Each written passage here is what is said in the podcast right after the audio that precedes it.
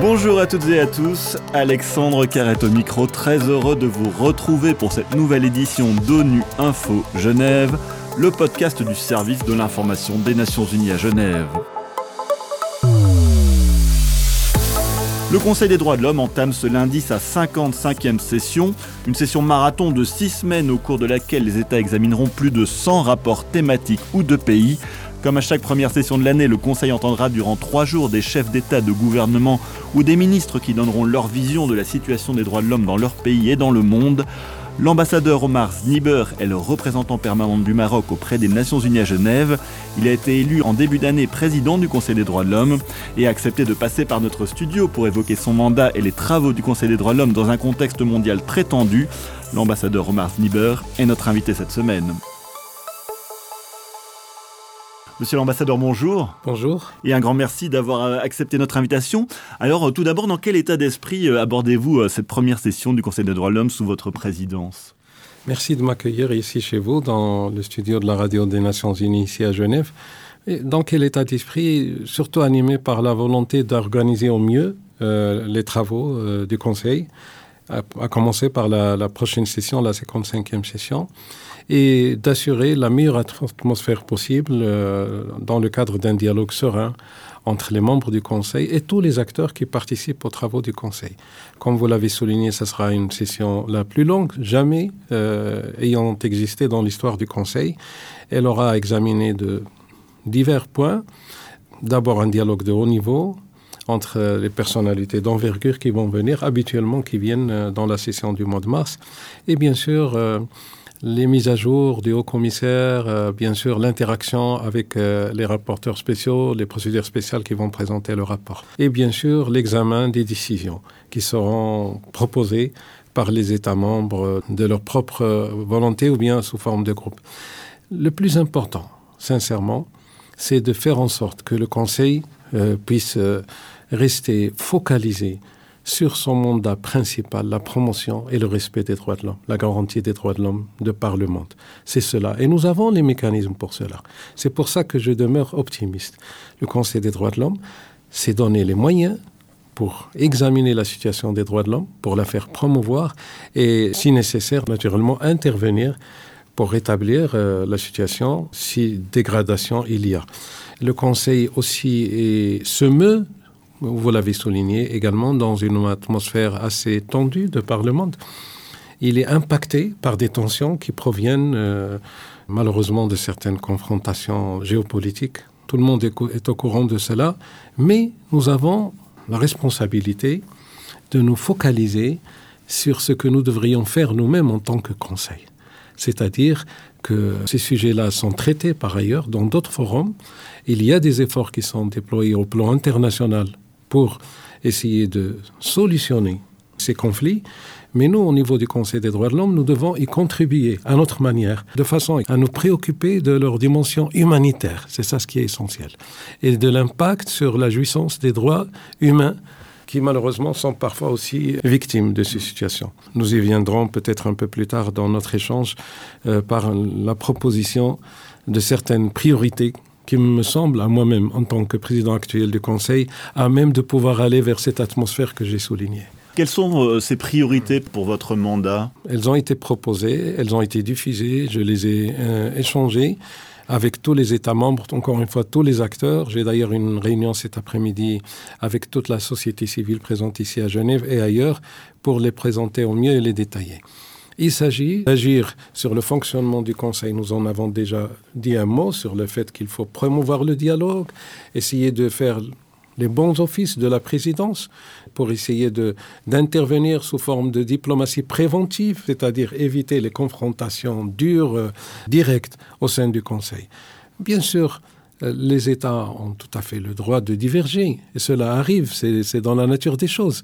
Mais même ces divergences doivent être organisées, si vous voulez. C'est comme cela que je vois les choses, pour qu'il n'y ait pas cette polarisation, pour qu'il n'y ait pas de crispation au sein du Conseil. Et quand il s'agit d'une véritable question des droits de l'homme, qu'on se penche sur cette question et qu'on trouve les décisions les mieux adaptées dans le cadre du respect de la souveraineté des États, dans le cadre du mandat du Conseil, dans le cadre des principes qui guident les Nations Unies le respect de la souveraineté des États, de l'intégrité territoriale et le respect mutuel entre les différents intervenants. Nous le savons très bien. Donc c'est ça aussi une première priorité. La deuxième, c'est analyser comment se meut actuellement le Conseil. Vous savez, nous sommes interpellés par une résolution de l'Assemblée générale qui date de maintenant depuis 13 ans, qui demande à ce qu'il y ait un processus dès à partir de 2021 pour aller éventuellement voir une réforme du Conseil qui devrait être adoptée, ou en tout cas mise sur la table, avant 2026. Et dans le cadre de ma présidence, je propose que si à Genève, nous contribuons à cet exercice, même si la résolution de 2011 ne fait pas une référence directe à un mandat du Conseil en la matière. Mais c'est important. Il y a des processus et c'est pour cela que dans mes efforts, j'ai désigné un certain nombre de facilitateurs qui vont se pencher avec moi sur ce sujet, des ambassadeurs aguerris qui sont engagés totalement vis-à-vis du Conseil des droits de l'homme, qui ont aussi l'expérience requise et qui vont travailler avec moi sur ces aspects-là. C'est, si vous voulez, le premier paquet des priorités. Le deuxième concerne les sujets thématiques. Et nous devons nous calquer sur les réalités. Il y a aujourd'hui des réalités dans le monde. Nous faisons face à des crises dans le domaine euh, de l'alimentation nous faisons face à des crises dans le domaine de la santé. Nous faisons face également à des crises dans le domaine de ce que j'appellerais la sécurité climatique. Et si vous voulez, ce triptyque, d'ailleurs, est tout à fait imbriqué. Euh, il faut qu'on tire les leçons de ce qui s'est passé, comme impact, encore une fois, des conflits dans le monde en matière euh, de perturbations dans le commerce de produits essentiels pour la population mondiale c'est-à-dire des produits fondamentaux pour l'alimentation. À côté de cela, n'oublions pas que la malnutrition continue d'impacter jusqu'au jour d'aujourd'hui presque un milliard de personnes sur notre globe. Et le Conseil des droits de l'homme, je sais qu'il y a bien sûr déjà des initiatives qui ont entamé sur ce sujet, comme sur celui de la santé, comme sur celui du climat, mais nous sommes arrivés à un point où il faut tirer les conséquences de ce qui s'est passé comme iniquité, par exemple, dans la gestion du Covid au niveau global, et évidemment, anticiper et contenir les effets dévastateurs des changements climatiques, l'impact sur l'environnement, la destruction de notre biodiversité. Cela, ce sont des droits humains fondamentaux. Et si vous me permettez, j'attire votre attention sur le fait que l'agencement de ces différentes priorités répond à une approche équilibrée entre les droits civils et politiques et les droits sociaux, économiques et culturels au sein du Conseil. J'ajouterai un point auquel j'attache un grand prix, c'est la question des nouvelles technologies, également de leur impact sur la jouissance des droits de l'homme. Je pense à l'intelligence artificielle, mais là aussi, dans la dimension éthique et dans la dimension du fossé digital qui caractérise aujourd'hui le monde. La médecine moderne aujourd'hui, pour y accéder, il faut passer par l'imagerie médicale. Et l'imagerie médicale, ça veut dire des technologies coûteuses. Il faut qu'on réfléchisse tous à cela pour que toute la population mondiale puisse en profiter dans les meilleures conditions.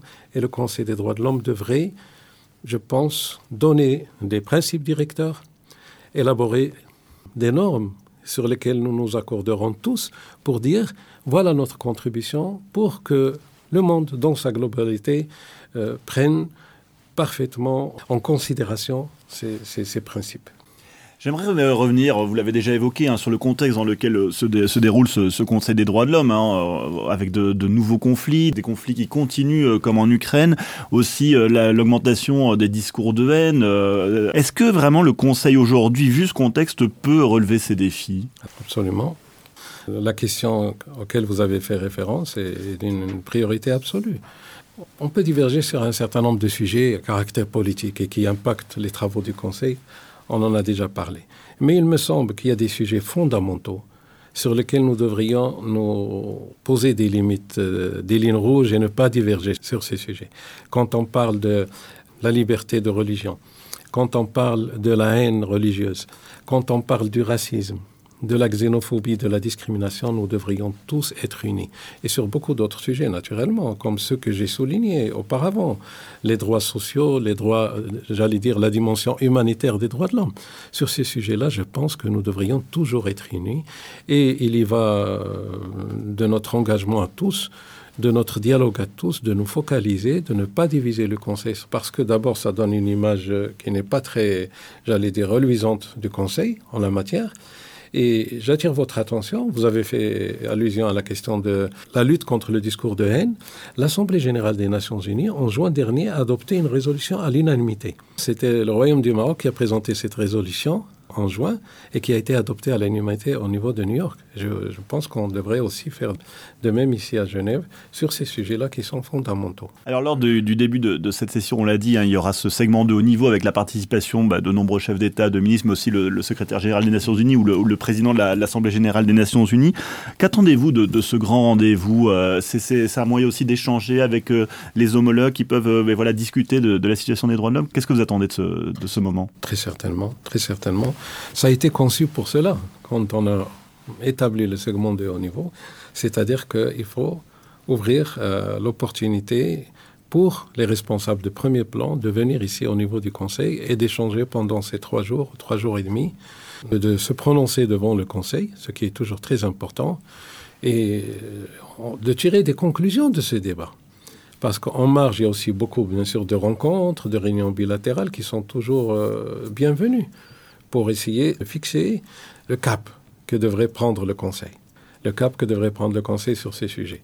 Et c'est toujours bienvenu d'avoir aussi les hauts responsables euh, de New York qui viennent, des Nations Unies, j'entends, parce que nous avons besoin d'une coordination encore plus forte entre le siège de Genève et celui de New York, parce que nous avons des activités similaires et sur lesquelles nous devrions être, euh, j'allais dire, euh, dans, dans, la dentelle au niveau du travail pour être productifs. Et bien sûr, lorsque aussi les personnalités de premier plan viennent des différentes régions du monde, ça démontre l'intérêt qu'a le Conseil comme un organe fondamental du système et comme un organe incontournable dans les débats et les discussions, encore une fois, sur la promotion et les garanties des droits de l'homme. Durant ce, segment de haut niveau, euh, ben, nul doute que sera abordée la question de, la situation à Gaza et, en Israël.